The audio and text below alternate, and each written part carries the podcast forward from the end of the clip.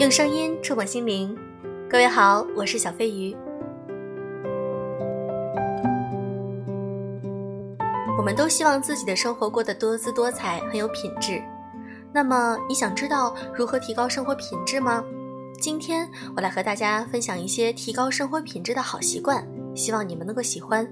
如果你们有想听的话题，也可以在评论区告诉我，每一条我都会认真看哦。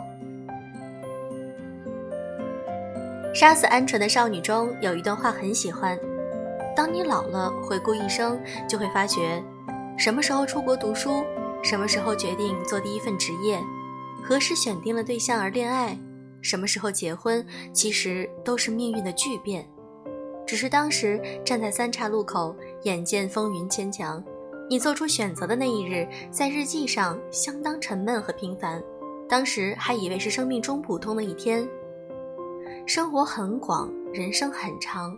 我们今天所走的每一步，经历的每一瞬间，做出的每一个决定，可能会成为遗憾，也可能会带你走向幸运。所以别慌张，别放弃。如果你有想要的生活，那就努力让自己配得上它。有很多提高生活品质的习惯，都是在我们日常中点点滴滴培养出来的。也许你可以参加一些定期的锻炼。人呢有一个通病，一直拥有的就是觉得理所当然的，唯有等到失去的时候，才发现原来自己是如何的富有。比如健康，定期去运动，放肆去流汗，不敷衍自己，才能不敷衍生活。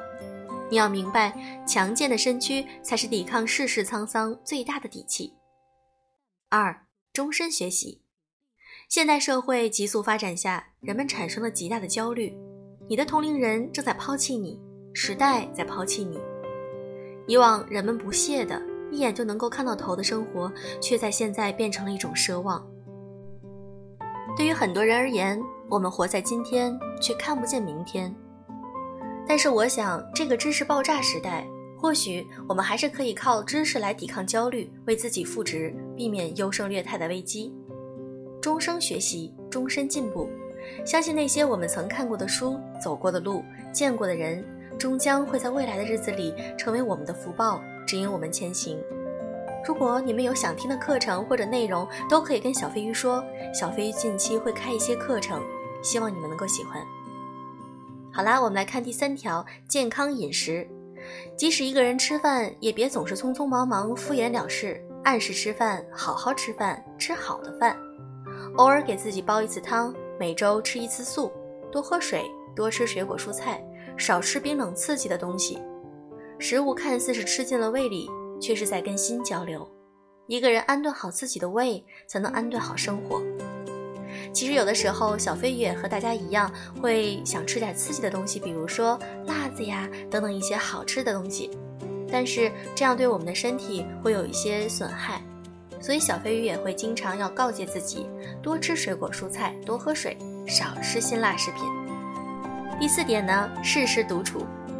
许多人过不惯一个人的生活，害怕孤独，总是渴求从别人那儿获得安慰、关怀和陪伴。但一个人真正的成长是从乐于独处开始的，或者是一个人默不作声的看看书、听听音乐，或者是一个人静静的享受一份下午茶的时光，又或者是什么都不做，只是安静的自己待一会儿。一个能独处的人，一定是懂得取悦自己的。一个能安顿好自己灵魂的人，是能够从内心深处获取力量，直面生活的。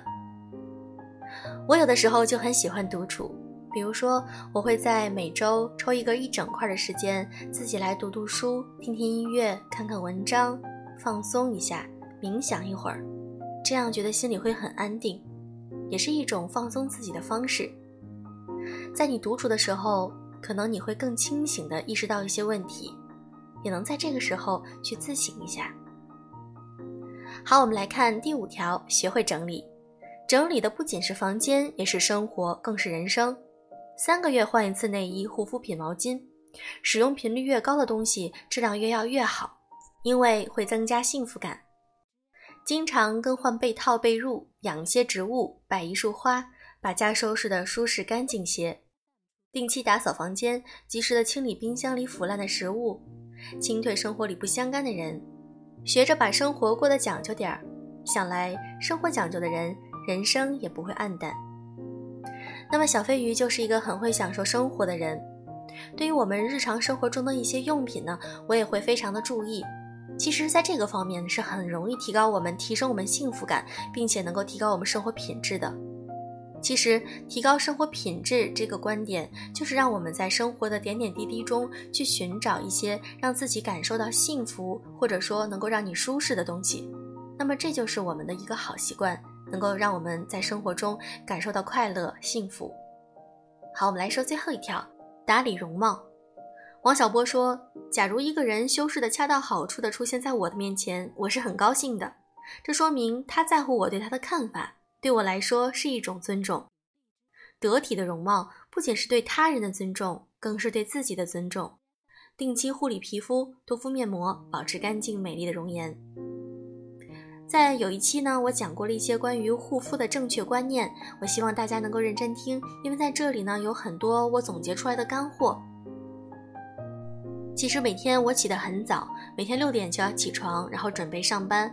那么这个时候，不论再忙，我都要抽出一个时间来去画一个精致的妆容。其实每天画一个美美的妆，对于我们来说是一种愉悦自己的一个方式。每天美美的出门，自信心也会大涨呀。如果你是素面朝天，不愿意化妆，出门也要记得带一支口红，这样可以提升气色。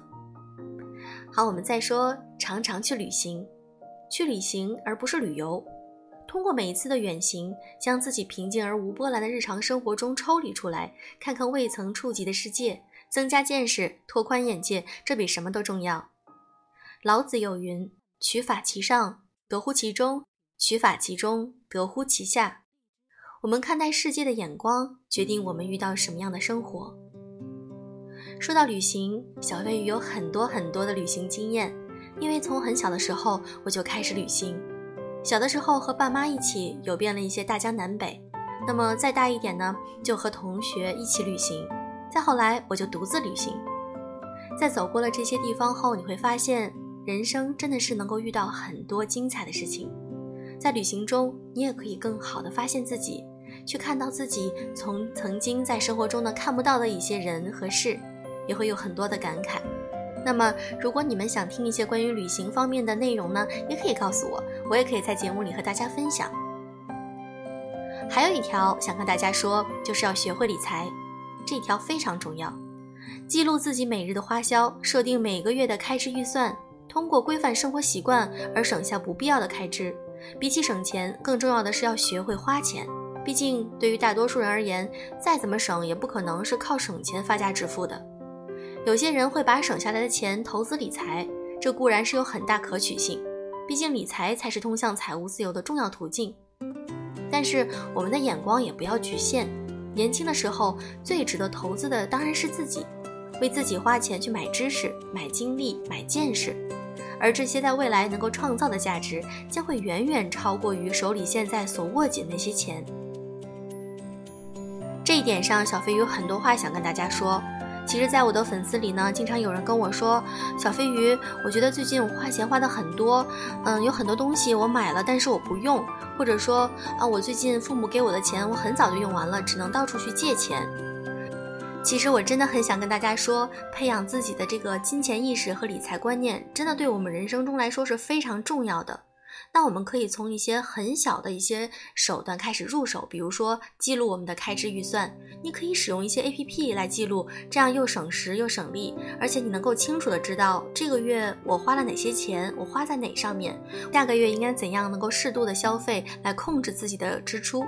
那么说到投资自己呢，其实小飞鱼一直是在投资自己，在这个过程中学习着。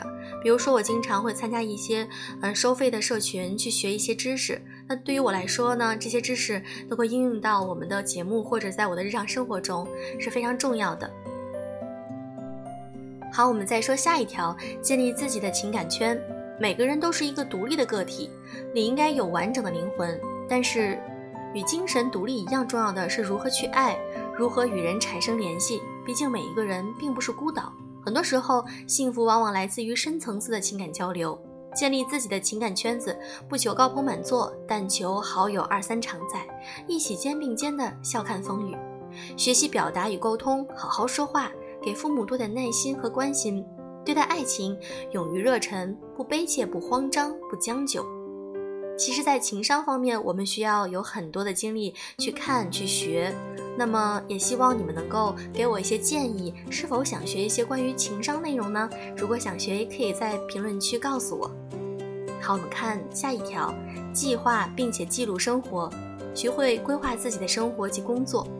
比如说，每天你可以去列出 to do list，列一个表，今天我要做什么，哪些事情是优先选择需要做的，我们做个排序。或者你可以以这样的方式，就可以知道今天我第一件事要做什么，然后以此类推。总之就是不荒废人生的每一天。虽然我们总觉得人生很长很长，但其实我们的人生并没有你想象的那么长。所以我们要计划好每一天，并且很有效率的过好每一天。好了，今天的节目呢，小飞鱼提炼出了一些好的生活习惯给大家，也希望能够帮助到你们。优质女子必修课的宗旨呢，就是希望和所有的女性一起来进步，一起提升自己，使我们变成更好的 Better Me。如果你想和小飞鱼联系，可以添加我们的微信公众号“优质女子必修课”，或者呢，你可以直接在评论区留言，我都会看哦。祝各位早安，晚安。